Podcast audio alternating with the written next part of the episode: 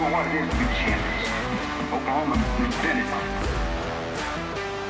Excellence has been established by Coach Wilkinson, Coach Switzer, and Coach Stoops. It's my responsibility to pin that standard and to build upon that standard.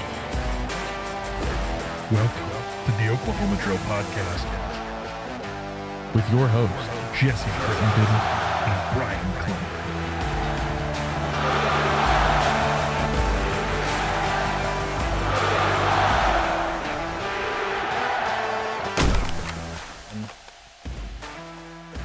Hello, Sooner Nation.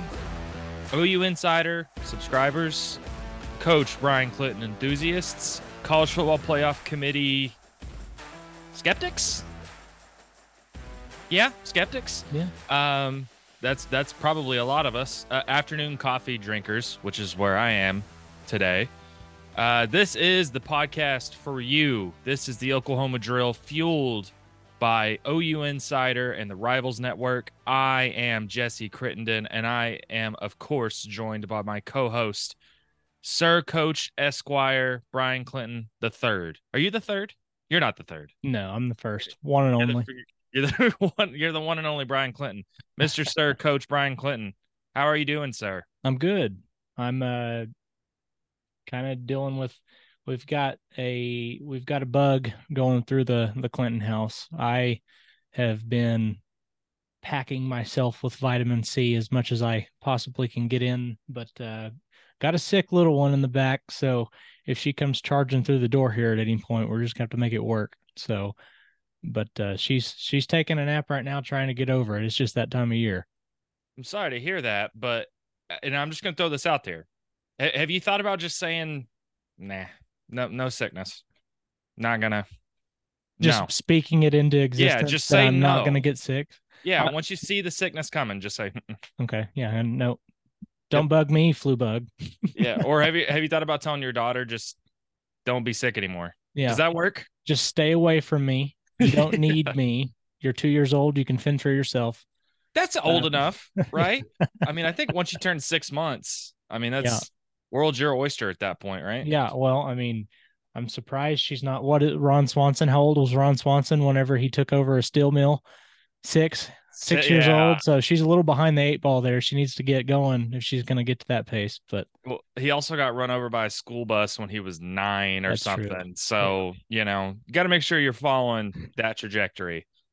Probably a good thing I'm not a parent. Bryan, there is this is a this is kind of a weird week. Uh it followed what was a weird or not weird, but an interesting weekend in college football. Obviously the portal, the transfer portal opened up on Sunday and there's already been a lot of activity uh, from an Oklahoma point of view, not only Mhm. players entering the portal, but also OU's interest in a lot of people uh, or in a lot of players. Also, you know, we're a couple of days removed from some controversy with the College Football Playoff Committee. Uh, we've got no games this weekend other than the Heisman Trophy uh, presentation. I did make my Heisman Trophy selection officially on Monday morning. I waited till right before the deadline to get that vote in. Um, so it was an interesting vote this year. But Bryan, I figured with all of that context, mm-hmm. because normally we preview, you know, we talk about the previous week's game for Oklahoma. We we or we review it, we preview the next game. Don't have that this week, so I figured we could spice it up a little bit. Play a classic game of true or false, where I just berate you with prompts. Okay. And then you tell me true or false. love it. The first one is it's going to be not not specifically OU related. Okay.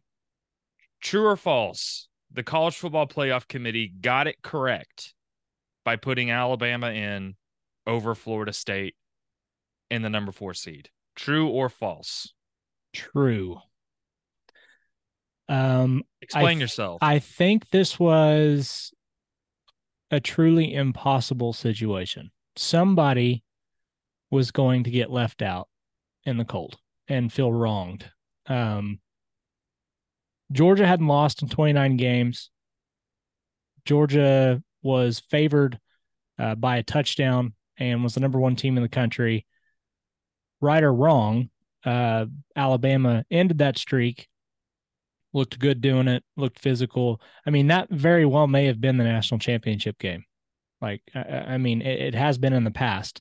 Now, do I believe SEC bias played into that a little bit? Sure. I mean, it's been the best conference. I mean, we can't sit here and pretend that it hasn't been the best conference in the college football playoff era. It has. So I think that part of that uh, is certainly something worth noting. But if Jordan Travis doesn't get injured, Florida State is is in. I mean, it's it's I think it's pretty cut and dry. But I also think in a in another in another realm, it would be really interesting to see if Jordan Travis had been healthy and things can and things still played out the way that they did. If Florida State won 16 to 6 over Louisville, if Georgia goes down to Bama and then and then Texas looks the way that it does in the Big 12 championship, I would still be really interested to see how that ends up playing out. Um, I, I just yesterday, I think CBS Sports is who had it.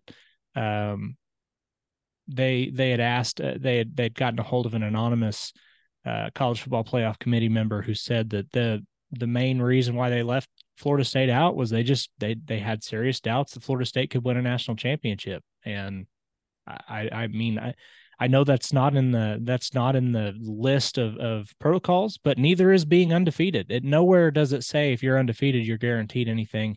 I know that that's been the case to this point but I do feel the best four teams at this point in the season combined with most deserving. Um, I, I, think that they got the the four teams that are in there correct. So, in the interest of this being called the Oklahoma Drill, which is uh, a great name, but hasn't always been aptly titled because you and I typically agree about most, if not everything. This might be the first time in this pod's history I've got to disagree with you here a little bit. So now we've got to find we've got the Oklahoma drill. We're lining up here we go one on one. Now I okay, I don't necessarily disagree with you. I really don't. I, I think it's a it's a really complicated thing because this really exposed the entire flaw of a 14 playoff. Yes. And not only a 14 playoff for five power conferences, but also having a committee of people who a lot of them don't really have connection to the sport which tell so then the question is what what are the priorities for them and it's going to be television revenue right. all that kind of stuff I, it's an interesting thing because there are I think arguments that I mean yeah the SEC objectively has been the more dominant uh, has been the most dominant conference of the last 15 years at minimum you could mm. probably make an argument for before that and that win over Georgia was really impressive uh, it, it, really, really was um, for Alabama. I think Jalen Milroe uh, is playing really, really well. Um, I think if he had gotten some playing time earlier in the season, I think we'd be talking about him more as a legitimate Heisman candidate. Bryan, I I think the thing I take exception to, and you didn't say this, I think the thing I take exception to is a couple of things. One, as impressive as that win over Georgia was, I don't want to act like this is an Alabama team that steamrolled everybody. In fact, right. there were moment there were actually multiple moments in the season. I mean, they struggled against the Arkansas team that finished one and seven in conference play. Mm-hmm. They needed a miracle play to beat a middling Auburn team. They narrowly beat Texas or Texas A&M. They were tied at halftime with South Florida. And so I I, I so I I say all that to say within the con I've heard some people just say, well, Alabama's just better. And to me, that's not only subjective, but also I think ignoring that as impressive as that Georgia win was, mm-hmm. let's not act like they beat every team by 50. Right. I think the other thing is I I don't love the message that Jordan Travis getting hurt and that's the reason why they're out. I don't love that message. I think it sends a really bad message. I think it sends a message that well, it doesn't matter about the rest of the team.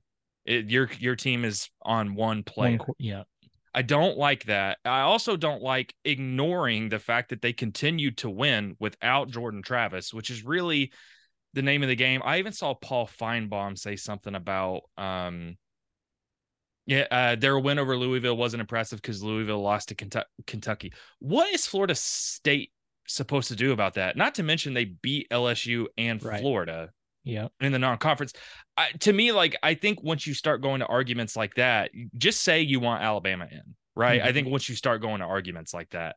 And I do think it sends it is it is it does go against everything this committee's done in the past to leave Florida State out. Yeah. But on the same token, even if Jordan Travis was healthy, who would you probably pick to win between Bama and Florida State? You would probably pick Bama. hmm It's an it's an interesting thing. I don't know what the right answer is, but to but to me, I to me, what all this underscores is the 12 team playoff is going to be a welcomed It is. thing Yep. for me. And I've heard some arguments that, well, you're now we're just going to be talking about the teams that are left out at 12, 13, 14. To me, Mhm. that's that's not the same thing as teams that are fourth, fifth, and sixth, right? It's just not the same thing.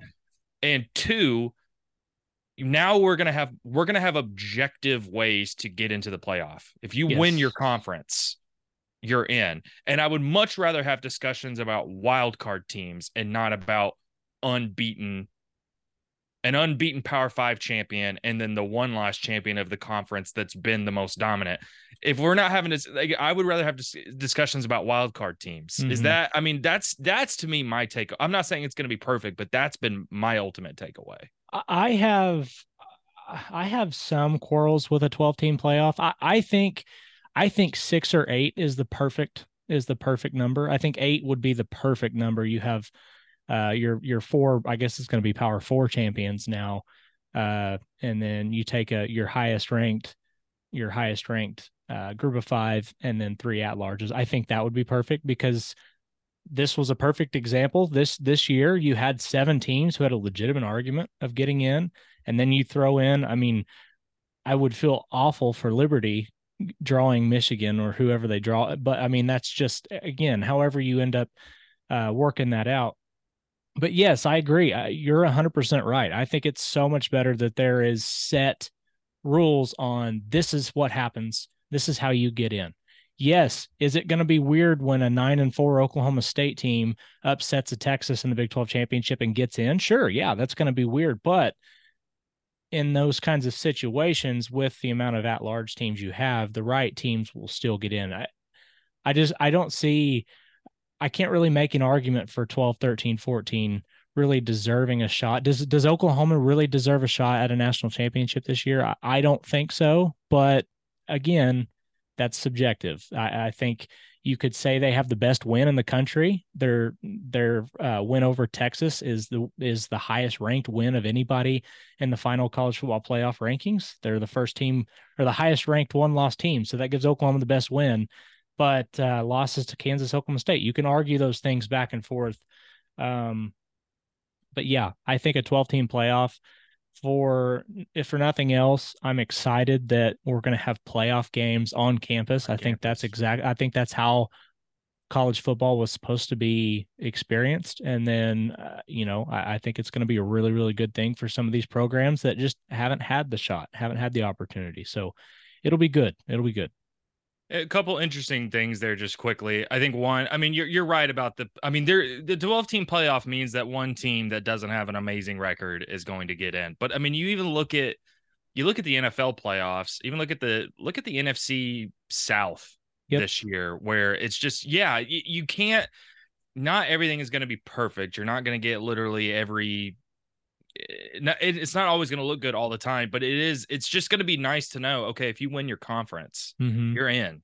And to me, I, I- think it's college football is a weird thing where I think some of the subjectivity is what makes college football fun, Yeah. you know, and Yeah. debates and arguments. That's part of what makes it fun. But I do think college football has desperately needed a dose of objectivity, a dose Agreed. of, okay, the goal is clear. Yep. Win your conference. 100%.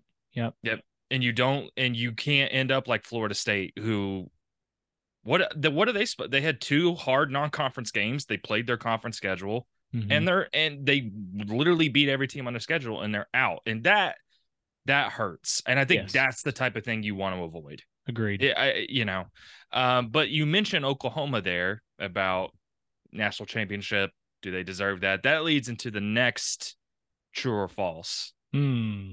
I thought this is going where I think it is. Did well? Did did Oklahoma or wait? Not okay. Sorry. True or false? Oklahoma got snubbed by the College Football Playoff Committee in not earning a New Year's Six bowl bid. True. True or false? True. So true. Um when did we start when did this sport start rewarding teams for good losses Quality instead losses. of good wins? I I mean Ole Miss is look, Ole Miss has two losses this year, just like Oklahoma. Their losses were a close loss to Alabama, and then they got beat by Georgia 52 to 17. Um who who's their best win on the year? If I'm not mistaken, I believe it was a shootout win over LSU, who's ranked Yeah. behind Oklahoma. Um what? What are we talking about? I mean, Oklahoma has a win over the Big 12 champion in Texas, who's uh, in the college football playoff, and the American champion in SMU. Um, I just I don't understand why they're behind Ole, Miss. There's the one team that I could argue that I could see an argument for them being behind that has two losses is Penn State, but still, I, I mean, Penn State's best wins against Iowa. Granted, it was like 31 to nothing. They played both Ohio State and Michigan close, so you could say those are object those objectively are better losses than what Oklahoma had. But still, OU's got the best win of those. Um, I, I, to me, it almost felt as if once the committee figured out the top six, it was just like, holy crap, it's 8 a.m. We've got to get these things out quickly. Uh, let's just keep what we have in the you know in, the- in the rest of the top 12. I mean, it was it felt like nothing happened from you know those 10 lo- those two lost teams, nothing changed. And I think that uh, you know w- with what with what Oklahoma has done, uh, with how they stacked up in the metrics against those other teams, it just didn't make sense. I mean, even Missouri, it didn't make sense for them to be ranked three spots behind a Missouri team. I, I just, I don't know. It, it that's really frustrating because I, I I do think that the Peach Bowl matchup should have been Penn State Oklahoma, not Penn State Ole Miss. But you know, here we are, headed to the Alamo Bowl in a few weeks. Um, you know, we'll just have to see everything plays out. But yeah, Oklahoma definitely was snubbed. Yeah, I, w- I would say that. I mean, I think going into the weekend, I, I would agree with you. I, I think going into the weekend, Oklahoma clearly faced an uphill battle. I mean, they were directly behind Missouri and Penn State and Ole Miss, Yeah. um, the, these two lost teams. And it's hard to move up when you don't play, and especially on conference championship weekend, where most of the teams that are playing are ranked ahead of you. It's a tough, Right. it's a tough place to be. But I thought surely, not only when Texas won and not only when SMU won, but when we got to the rankings into the top four and Florida State had gotten left out, to me, like all of that looked like it was signaling, oh, shoot, Oklahoma's going to land in the top 11. Mhm. A- And yeah, I think the committee's explanation on why they didn't move Oklahoma up was uh unsatisfactory. I think is the I think that's the best way to put it. They basically pointed to Penn State's win over Iowa. That was it that was kind of like what he said and basically basically it's clear uh, if you want to give the committee props for anything i guess is consistency. They held kansas and oklahoma state's victories over oklahoma against them so much that nothing that happened over the weekend changed their minds about that. And you can you can argue that uh, those losses aren't amazing. They're not. They're not amazing. Oklahoma should have won those games. But I thought once Texas got in to the number three spot, I thought it was I thought it was a given Oklahoma was going to get in the top eleven. I did too. I, I just did. And to me, even getting into the Alamo Bowl against Arizona tells me that I, I don't know. I think it was it was just weird to I think most fans had accepted that okay, New Year Six is not going to happen this year. And then everything happened and it's like, "Oh shoot, now they're going to get in." And then it was almost like a weird not a gut punch. Yeah, Yeah. yeah, kind of. Uh maybe I would probably agree with you. And I think but it's also weird cuz this Arizona matchup is going to be good. Uh, is. Arizona's a good team. They're favored after Dillon Gabriel. After Dillon Gabriel left, the the line jumped from two and a half in Oklahoma's favor to three and a half in Arizona's. So, Yeah. I mean, this is a good football team. It is. And despite this not being a New Year's Six bowl, this is a big opportunity for Oklahoma in a lot of ways. This is a big opportunity. And there's there's a lot going into this game. But okay, and then you mentioned Dillon Gabriel, so let's segue that in to the next installment of True or False. It is it is surprising that Dillon Gabriel entered the transfer portal. True or false? I'm gonna say false.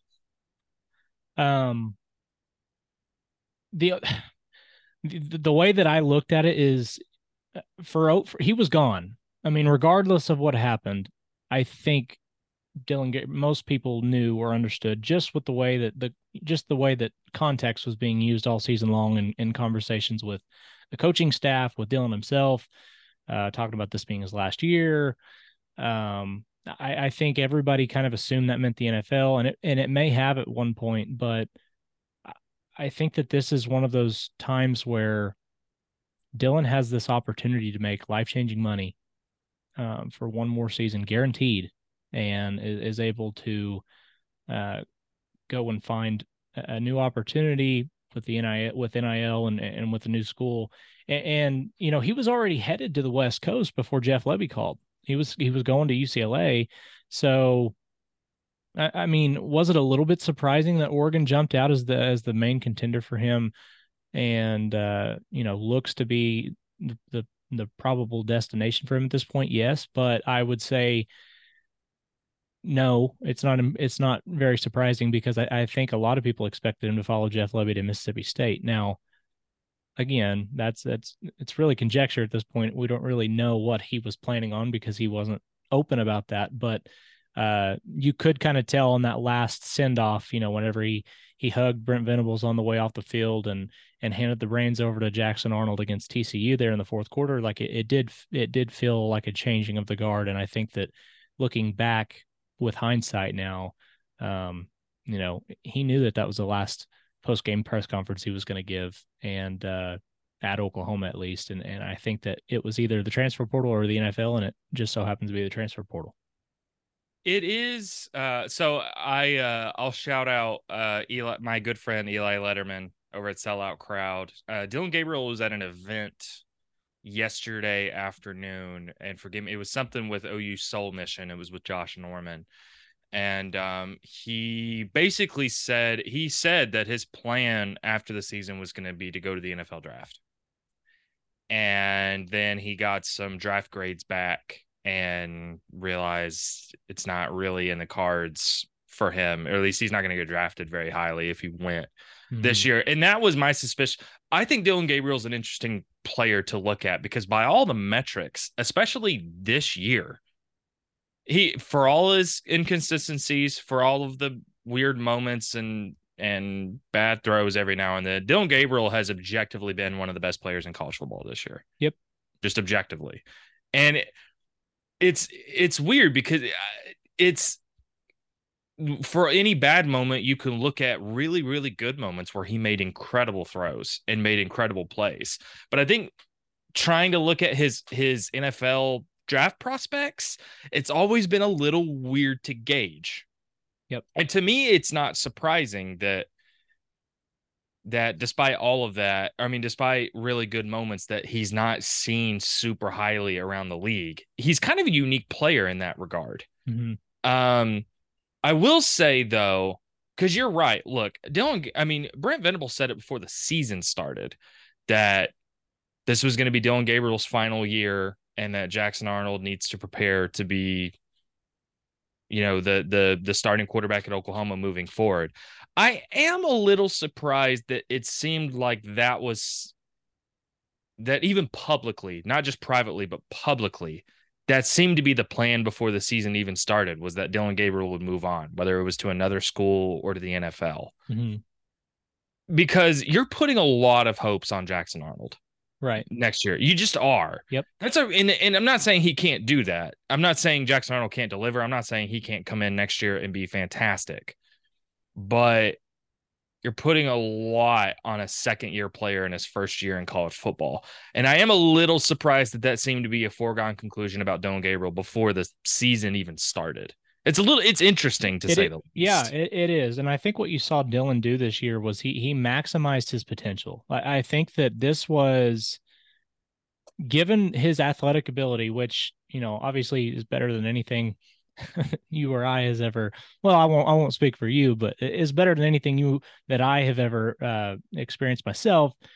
He did he did maximize his capabilities this year, and I think that going forward, a year in in a in the program for for Jackson Arnold is is huge. I mean, you you know what it's like being a freshman in college. I mean, just trying to figure everything out. Once he's gotten the role of that, I think at the end of the day, the physical limitations that that Dillon Gabriel has are not going to be an issue for Jackson Arnold.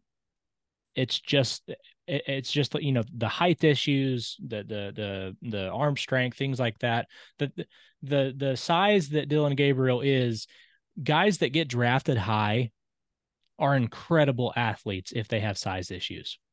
Yeah. Bryce Young, Bryce Young, Kyler Murray, Baker Mayfield has a howitzer for an arm. Like you know these guys that that are that are smaller in stature compared to you know your Trevor Lawrences, they have really really great intangibles uh, athletically, and so you know I've never looked at Dillon Gabriel as a future franchise NFL quarterback. I just don't know that that's in the cards for him. I do think he can be a serviceable NFL quarterback or a backup. I mean, if he could land in Miami and be Tua Tagovailoa's backup as a left-handed quarterback, I mean, I, I think that that would be a really good spot for him. But um, there, there's just so many things. I mean, being a left-handed quarterback in and of itself is a challenge in the NFL. I mean, that's yeah. you've got to change a lot of uh, you've got to change a lot of things up, uh, and an offense has to be built around you for that to work. So, um, yeah, I mean, I, I think that this is the best case scenario for for Gabriel is is landing at a spot like Oregon, who's going to be a ready made contender. Um, and I wish him all the best. I think he really did a good job solidifying himself as as one of the key components for for an Oklahoma team that's trying to turn their program around. He was an excellent uh, quarterback for for Oklahoma this season. I mean, he's going to be the least ballyhooed quarterback in OU history to pass or to have 4,000 total yards and 42 touchdowns in a season. I mean, yeah. he's eight touchdowns behind Jayden Daniels, who likely wins the Heisman Trophy. So it's like, uh, I don't know. It's incredible uh, what he did for Oklahoma this year. And, and uh, I certainly am, am hoping for the best for him. I'll say just a couple of quick things to that. One, completely agree with you. I think Dillon Gabriel is a quarterback that honestly should be pre- appreciated even more by Oklahoma fans for what he did. I, I, don't even. It's tough to think about where this program would have been if Dillon Gabriel didn't if didn't mm. Dillon Gabriel didn't come to Norman. That is that's a scary proposition. Even as bad as the six and seven season was, even as bad as the two losses against Oklahoma State and Kansas were this year. Brent Venables basically had to rebuild the program from the ground up, and Dillon Gabriel came in as a ready-made experienced good quarterback. And I think as time goes on, he'll he'll be appreciated more and more mm-hmm. as the years go on. Two, I want to make it clear that J- Jackson Arnold is going to be an incredible quarterback. I'm willing to bet all kinds of, you know, everything on that. And I think he can do that as soon as next season. Mm-hmm. Three, I agree with you. I think um I think it just makes sense for Dillon Gabriel to move on before the bowl game. I would be shocked if Dillon Gabriel plays in the bowl game. Oh, I know there's a little bit of weirdness out there. It's been vague. I, I'm I think it's clear that they're ready for Jackson Arnold to be the quarterback one. Yep. And this bowl game is a huge opportunity against a good Arizona team to not only have Jackson Arnold get his first start, but to also have Seth Littrell in tow. I mean, those that's your those are the two leaders of your offense. Yep. And you get a chance to start that before you get to the SEC against a good team. That just makes sense to me. I uh I don't know why it's a gut feeling, but it's a strong gut feeling. I think Jackson Arnold's going to light it up in the Alamo Bowl. Yeah. I don't know why. I just I have a feeling that it's going to look really it's going to look really good. 15 practices. Yeah. I'm telling you. I I mean, you remember last year how much better that Oklahoma team looked in the bowl game than they had uh in the season in uh season ending game. I, I mean, I don't know. I'm excited about it. Yeah, and that's what I was. I mean, it's it's just a it's just night and day from coming in at halftime against BYU when you're not expecting to, and you're on the road in a hostile environment. It's different when you've got weeks mm-hmm. to prepare for a neutral field. It's it's just a different thing. The last thing I'll say is, I think it makes sense for Dillon Gabriel to go somewhere like Oregon. Um, I've got I had a couple people I said on the quick slants video with Parker yesterday. I said that I said something along the lines that Oregon provides a more clear path to national championship contention. And I got a couple of texts like, wow, you don't think Oklahoma can contend for a national championship next year? And I was like, that's not, that is not what I meant. I, I really, I have no idea what to expect from Oklahoma next year. I think it's going to depend largely on how they do on the transfer portal the next few weeks, how they do in the spring when the window opens back up for a little Yeah. bit. And also, it's just, you know, this year was an interesting year where they looked really good and then moments where they didn't look really good. And the SEC is just going to bring a whole new ball game, not only even just in terms of elevated competition or, cons- or consistently elevated competition, but it's just a whole new environment, new teams, new Yeah. travel schedule, different priorities. I think if you told me right now Oklahoma's in the playoff next year and is a genuine SEC title contender, that that wouldn't surprise me. It wouldn't. I just it's going to be hard to project how Oklahoma does in their first season in the SEC, where Oregon, even with losing Bo Nix, Dillon Gabriel can step in right away, and I think Oregon is going to be one of those teams easily next season that you look at as a as a playoff contender. Yeah, You just do. I, I'm curious to see how they fit in, in the Big Ten. I'm I am curious about that. Yeah, That yeah, that's fair. And you know, but the good news is, I still think Oregon, Washington, Ohio State, Michigan, like those four teams, and maybe Penn State to a lesser extent if they can get the right fit at quarterback. Those teams, those five teams right there, are are are the ones that you've got to worry about. And I don't I don't know who Oregon has on their schedule next year, but uh, if they can dodge one or two of those teams. I, I think Dan Lanning's proven that that he's capable of of outside of against Washington, he's capable of of doing some really big things there at Oregon. So I think it's a great fit. I think it's a really good fit. I do too, and I think I think it ends up being mutually beneficial for for both sides. Yeah. Um, Bryan, I think just to I think just to you know, as far as where Oklahoma's at right now, that the main thing is the transfer portal. That is, we saw the exodus of players. Uh, not exodus. Sorry, shouldn't shouldn't use the word exodus. Sorry, it was in that ESPN headline, and for some reason that's the word that popped in my head. It was not an exodus. The- several players entered the transfer portal. Uh, not only Dillon Gabriel, but Marcus Major, Tawi Walker, uh, Daylan Smothers, Key Lawrence, Savion Byrd, um, Jason Llewellyn. A lot of, I mean, several players that entered the portal.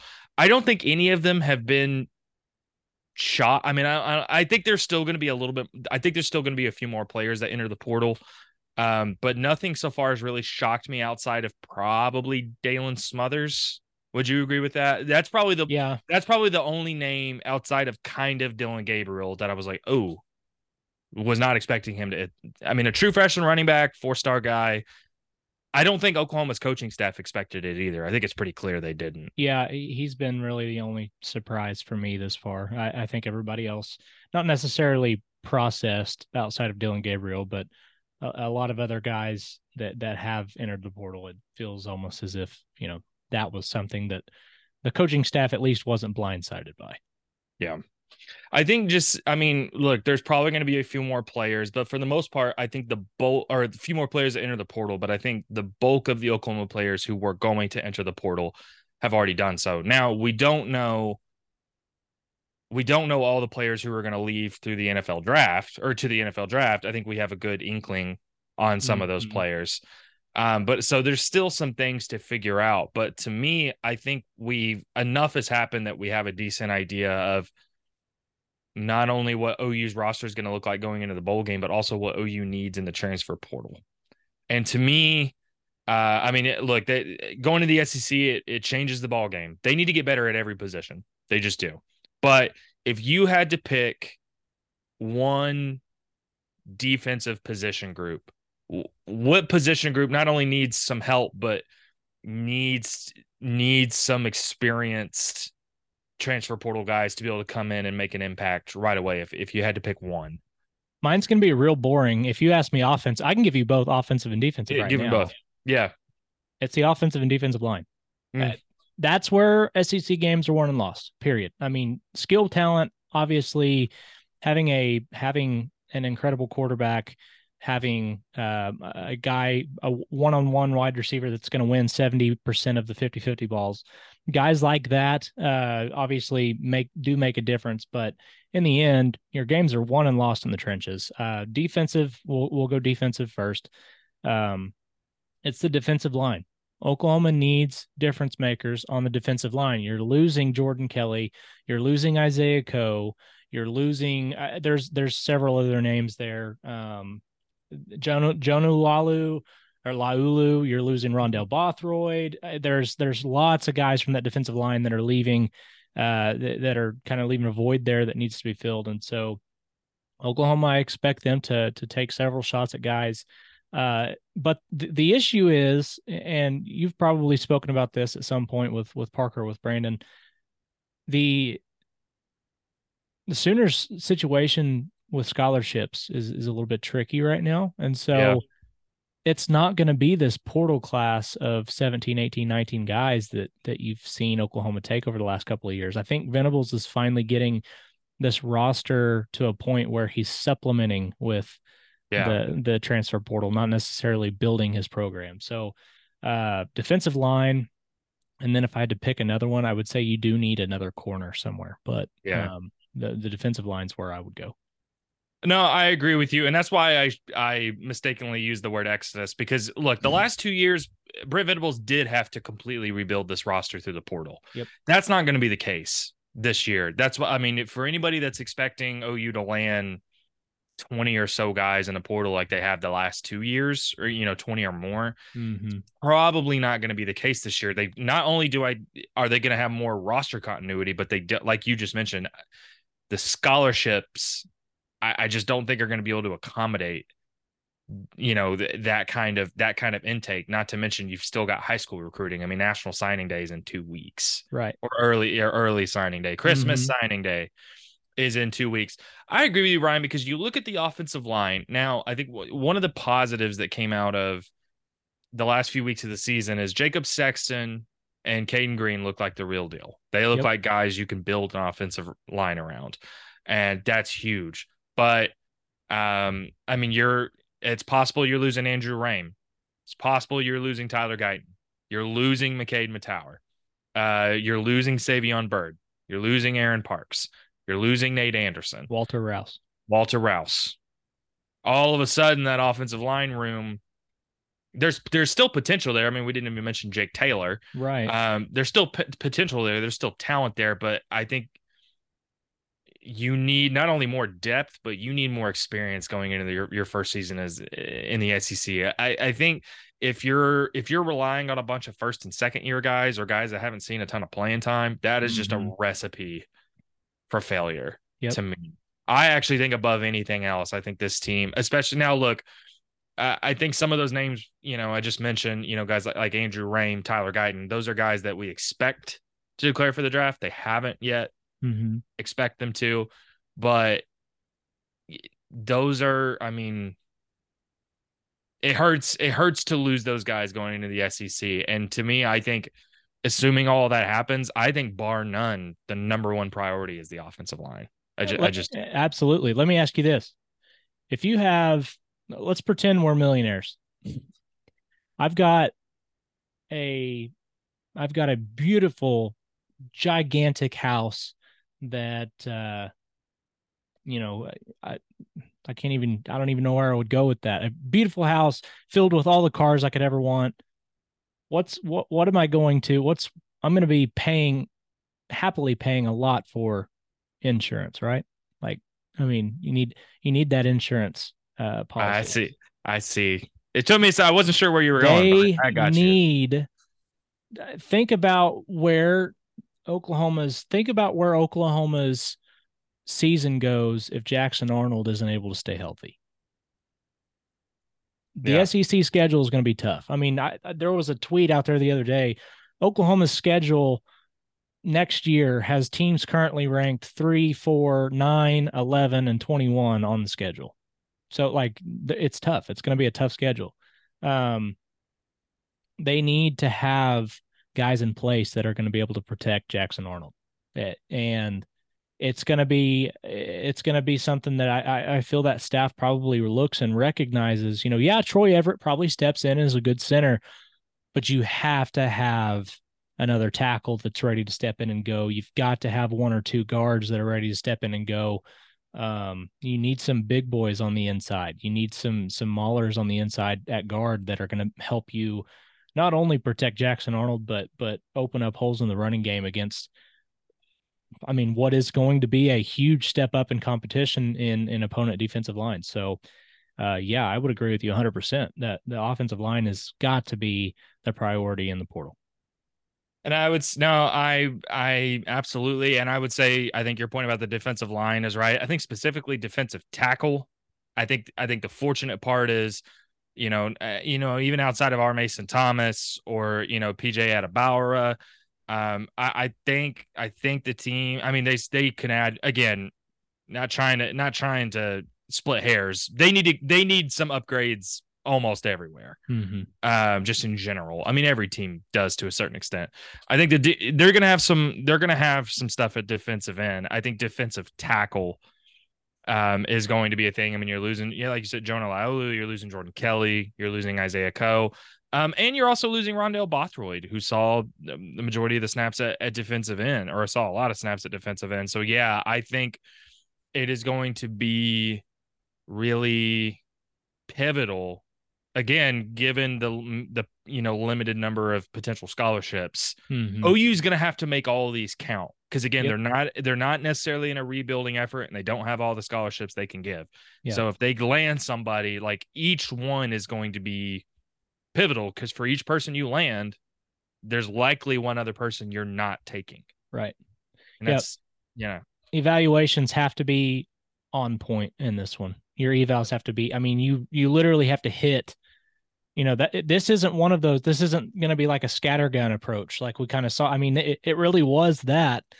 Um, in in the last couple of years, where they just they they went out there and got you know this guy looks better than what we have currently to work with so let's let's take him that's not what this is this year i mean i, I think I, I i feel pretty confident in saying you have probably 10 or less guys coming in the portal uh and and oklahoma needs every one of those guys to hit um if if they're going to uh, compete for an sec title next year Yeah, you're probably not really in the market for a for a project. You're No. you're probably not in the market for a guy that you stash away and maybe in a year or two. No, I think you're right. I think everybody you land in the portal, you need to be reasonably confident can come in and make an impact next year. Yep. See the field. Bryan, I think by the time we do this uh, again next week, I think we're going to have, I think there's going to be a lot that happens in the next week. I think we're going to have a Yeah. much clearer picture of not only where Oklahoma is, but also, um, uh, you know, OU's obviously still practicing. I mean, they've got the Alamo Bowl in, um in three weeks. Uh, there is expected to be some media availability this weekend, potentially with Seth Littrell. Um, I think things. I think we're gonna have a better picture of a lot of different things by the time we meet next week. Uh, before before uh, before we get out of here, Bryan, real quick, I can't say because obviously I'm I uh, I officially voted for the Heisman, and I am not allowed to release my picks until after the award winner is announced. Is Jayden Daniels your guy? You you is that is that who you would go with, or if you had a vote, who would you pick? I think individually, Jayden Daniels has had the best season, is the best player in college football. Um, if you wanted to go the team route, I- think it has to be Michael Penix. I mean, what he has done, like the the story uh, of him, you know, kind of being cast away there at, at Indiana, and then he lands at Washington, has the year he had last year, and then this year just boom, like, I mean, he's put he's put Washington on his back a couple of times and gotten them to 13 and 0 and and into the playoffs. So I think you could go that route. Either one of those two guys I would be totally happy with. But uh, if I had to vote, my vote would be uh, Jayden Daniels one, Michael Penix two, Bo Nix three, uh, and then you know Marvin Harrison four. What's interesting is those three quarterbacks, those three finalists for the Heisman, all of them transfer portal guys, every single Yeah. one of them. Yeah, it's probably gonna it's stuff like that's probably that's just just the new age of college Yep. It just is, and that's man, I hadn't even I hadn't even thought about like I hadn't even thought of it like that, but that's so true. Um probably I mean, if you want if you want one thing to point at to show what new college football world we're in, it's that. Yep. Right there. Should be interesting, Bryan. Um, I think that's going to do it for us here at the Oklahoma Drill. Uh, appreciate everybody tuning in. You can, you know, you can always find new episodes of the Oklahoma Drill every Thursday on our OU Insider YouTube channel or anywhere you find your podcasts. Uh, if you're not a, a, VIP member over at OUinsider.com, go ahead and head over there. It's transfer portal season. A lot of craziness going on right now. National Signing Day is just in a couple of weeks. Uh, a lot of stuff going on, a lot of stuff behind a paywall over at OUinsider.com that you won't find here. But if not, not something you're interested in, you can always subscribe to this YouTube channel where you'll get a ton of content from myself, from Bryan, in his Field Vision series, the Under the Visor podcast with Parker Thune and Brandon Drum, uh, the the the Quick Slant series with Parker and I, obviously, and also it's basketball season. Uh, me and our guy Brody are going to be starting a basketball show uh, every week starting next week. Plenty of content to find either at ouinsider.com or here at this at uh, our OU Insider YouTube channel. Bryan should be an interesting, chaotic weekend. Should have a lot to talk about next week. Until then, we'll have you ha- everybody have a good weekend. We'll see you next week.